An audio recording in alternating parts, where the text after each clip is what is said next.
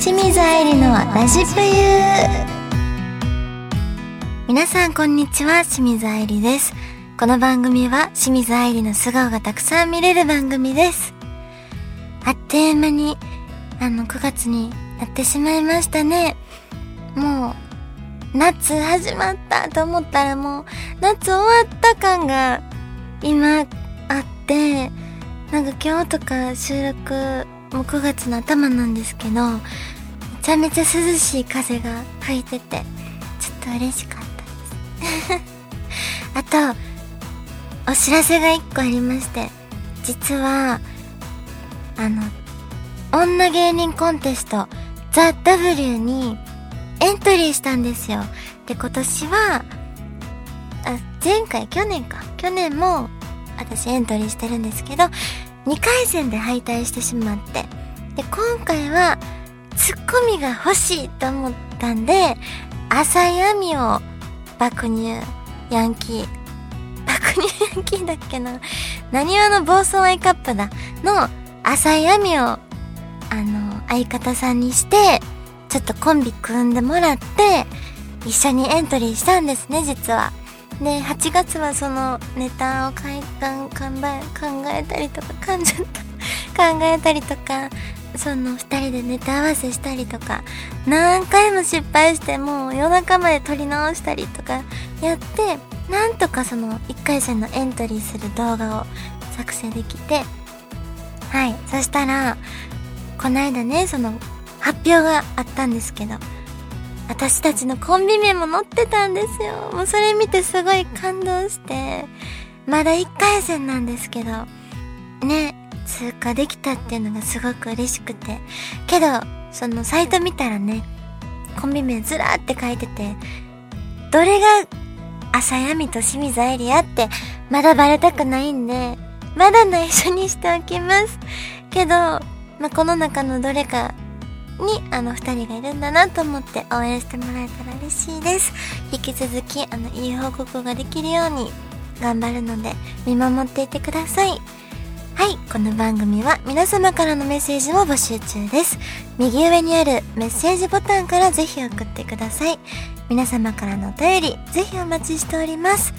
それでは清水愛理のラジプユスタートです。この番組はラジオクロニクルの提供でお送りいたします。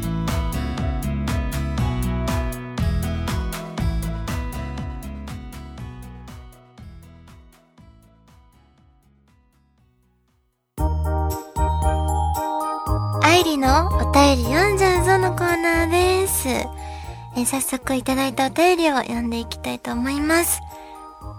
まずはタンコブさんからのお便りです投手。これ投手ですよね。私もいつもファンクラブで首都って呼んじゃう 実は、はい、すいません。当初、スタッフさん、毎回楽しく拝聴しております。今、当初はいろいろなことに チャレンジをして、活動の幅を広げていると思いますが、グラビアのお仕事は何歳までやり続けようと思っていますか？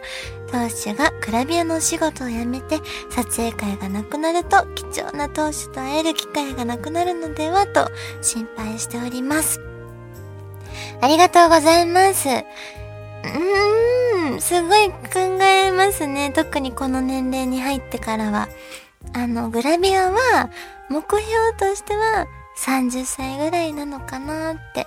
思ってはいます。あの、理由としては、私のお母さんがすごく厳しくて、そのグラビアの DVD とかは出さんといてくれっていうぐらい、もうすんごい厳しいお母さんなんですね。なんで、グラビアは26でやめるよって言ってたんですけど、まあ、軽々と超えてしまいまして。で、まあ30かなとは濁してはいます。はい。まあでもね、あんまりお母さんに悲しい思いさせたくないんで、そのぐらいが限界かなとは思ってるんですけど、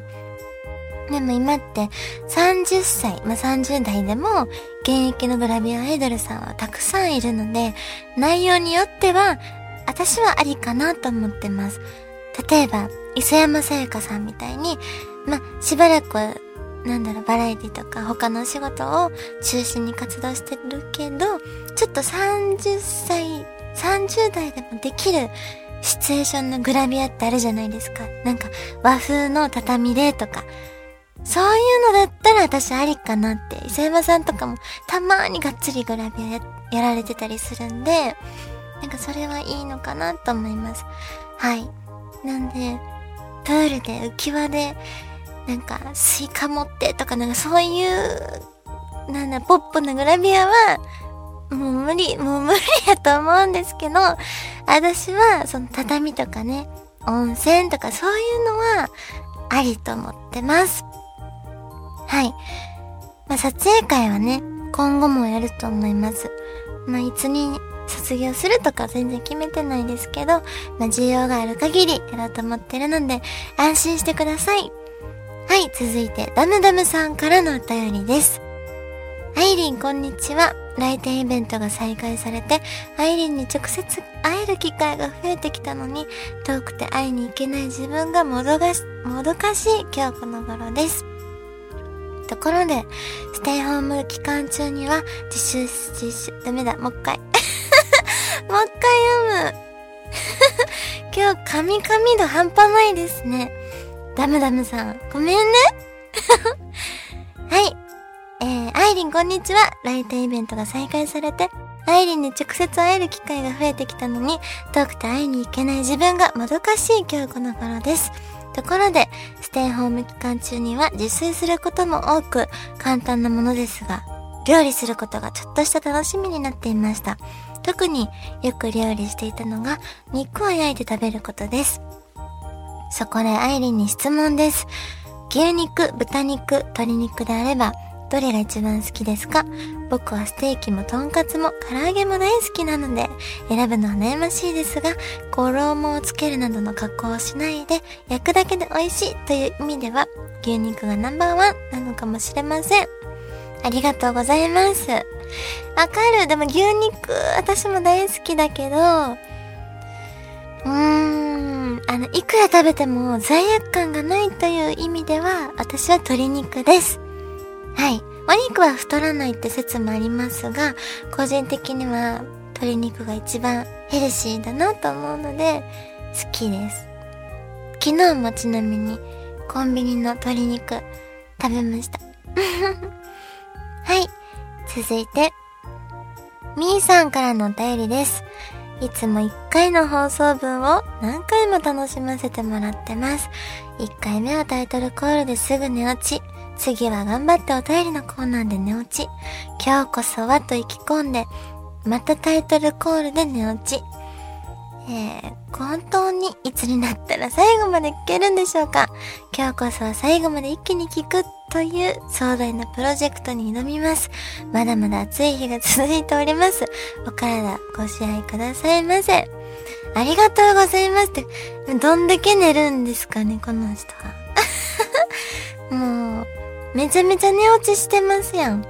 でもね、本当にそうなっちゃうんですよね。これはね、みーさん悪くないです。あの、完全に私の放送の声のトーンとか、そういうののせいやと思います。ね。でも、壮大なプロジェクトにね、せんといてほしいです。ほんまに、一回でね、聞ける日を、聞けましたよっていうのを、報告を楽しみにしてます。ちょっとすごい難しいかもしれないですね。そのプロジェクト成功するには。はい。ありがとうございます。以上、お便り読んじゃうぞのコーナーでした。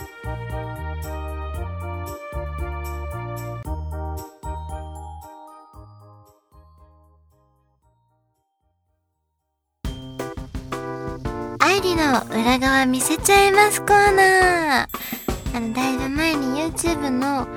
撮影での裏話とかをしたと思うんですけど、今回は、先日、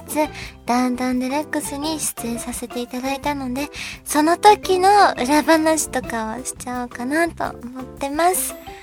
まず、お父さんを、私のお父さん、アウトレイジに出てきそうな、ちょっとこわもってな感じのお父さんなんですけどすごくシャイでとっても優しくて穏やかな性格のお父さんまあ私に性格似てるかもしれないですねがあの制作の方から「あのお父さん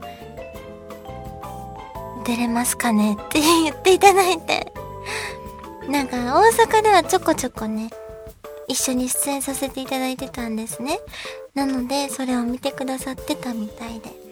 はいありがたいことにお父さんまで一緒にね出れるようになったんですごく嬉しかったんですけどもう今回本当に緊張してやばかったです私。あのまずダウンタウンさんとお会いするのがえっ、と今年初ですね。あのリモートでデラックスにね出させていただいたのは春ぐらいに1回あったんですけど生身のダウンタウンのお二人を見るのは最後昨年12月かに収録したのが最後だったんでああ久々のダウンタウンやっていうなんか緊張とあともう一つすんごい緊張したのが泉ピン子さんが出演されてたんですよ。でもうね泉ピン子さんは若い女性タレントさんに結構あのバトルするシーンとかがバラエティとかでちょっとね見どころやったりするんでなんかそれを見てたから、絶対私、噛みつかれるだろうなっていう覚悟はしてたんですね。で、まあそこまでは良かったんですけど、で、本番前、前室というところで、まあ、出演者の皆さんが半々に分かれて、今はコロナの対策で半々に分かれて、ちょっと待機する場所があって、そこに一番最初収録前に私が到着して、そしたら次に泉ピン子さんが来られて、は ぁと思ってご挨拶したんです。今学園挨拶とかもできないようになってるんで。で、はじめましてって言ってご挨拶したら、ああ、あんた出演者？って言われて、もうその一言でもうドキッとして、はい、そうですって言って、名前言ってもう一回。で、よろしくお願いしました。ああ、そう、もう二度と会うことないと思うけど、ってバッサーって切られて、いやー、テレビのまんまやと思って。だから、ある意味裏表がないんですよ。でそういう意味ではすごい、ちょっと感動しました。で、あ、やっぱり来た、こう来たかと思って。で、前室に私とピン子さんだけですよ。二人で、どうしようと思った時にすぐに浜田さんが現れて、浜田さんがピン子さんとすごく仲いいみたいで喋ってはって、で、その後私の方を見て、この子すごいでしょって言って、振ってくれたんですよ。ピン子さんに。そしたら、あー、まあ、そのうち垂れるわよ、とか言って、なんか、さっきよりはちょっとなんか、優しいトーンの、あの 毒舌というか、を吐いてくださったんで、ちょっと空気が変わったんですよ。あ、二人きりの時より、ちょっと優しいなってると思って、あーとってすごい安心してて。んなら、まあ、その、まま収録入ったんですけど、もう、すごいでもピン子さんって、あの、誰に対してもやっぱ同じ態度なんだなっていうのが分かって、ね、やっぱり、裏表があるタレントさんだっているじゃないですか。表ではめちゃめちゃいい人やけど、裏ではめちゃめちゃ怖い人とかもいるんですよ。でもそれに比べたら全然ピン子さんって本当にまっすぐだなって感じて、しかも今時あそこまで攻撃的に喋りかけてくる人ってね、なかなかいなくて、だからちょっとね、昭和を感じて、私、痺れました。本番前に。うわーってこんなピン子さんなんて、この人生で絶対、あの、交わることのない、会うことのなかった人なんで、その人に、あんな風に喋りかけてもらえただけでも、すごい機会を与えてもらったなって思ったし、ちょっとね、感動しました。みんな丸くなっちゃってるのに、ピン子さんは尖りっぱなしで、本当になんかかっこええなって思いました。うん。なんか、ね、すごい勉強になりました。そういう意味でも。で、でもお父さんはその時の会話内容を楽屋って聞けるんですよ。マイク入っちゃってるから。本番前って。お父さんはめっちゃ心配したみたいです。ピンコさんに、私がすごい いろいろ喋りかけられてるから、大丈夫かってちょっと心配したわって、本番直後に言ってました。でも、な、感謝せえよって。そんな喋りかけてもらえることないぞってお前なんかがって言ってたんで、確かになって。ね、ちょっと、なかなかできない経験をさせてもらったなという話です。はい。またね、ダウンタウンデラックス出演させてもらえるように頑張っていきたいと思います。以上、愛理の裏側見せちゃいますコーナーでした。見せすぎたかな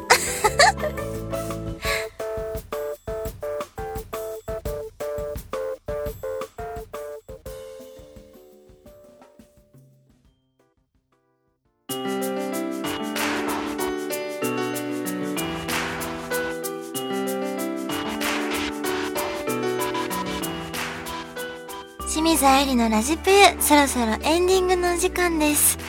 えー、まずは告知とかをしていきたいと思うんですが、えー、9月から実は、もう発表されてると思うんですけど、アベマの企画で、とんでもない企画に参加することになりまして、YouTube の私のチャンネルの再生回数を競うという、えー、企画に私も参加させていただきます。で再生回数が一番多かった、えー、タレントには100万円というプレゼントがありましてでその100万円を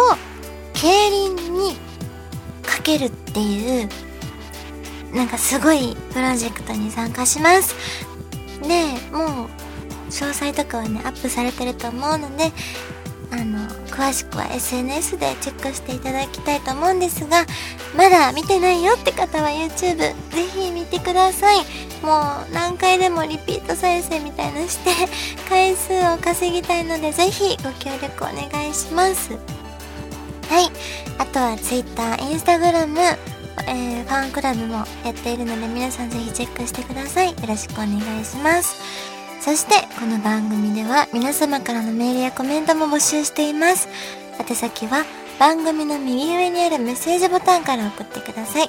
皆様からのお便りぜひお待ちしております。ここまでのお相手は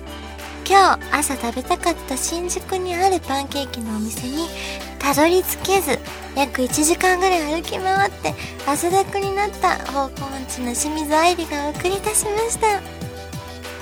この番組はラジオクロニクルの提供でお送りいたしました。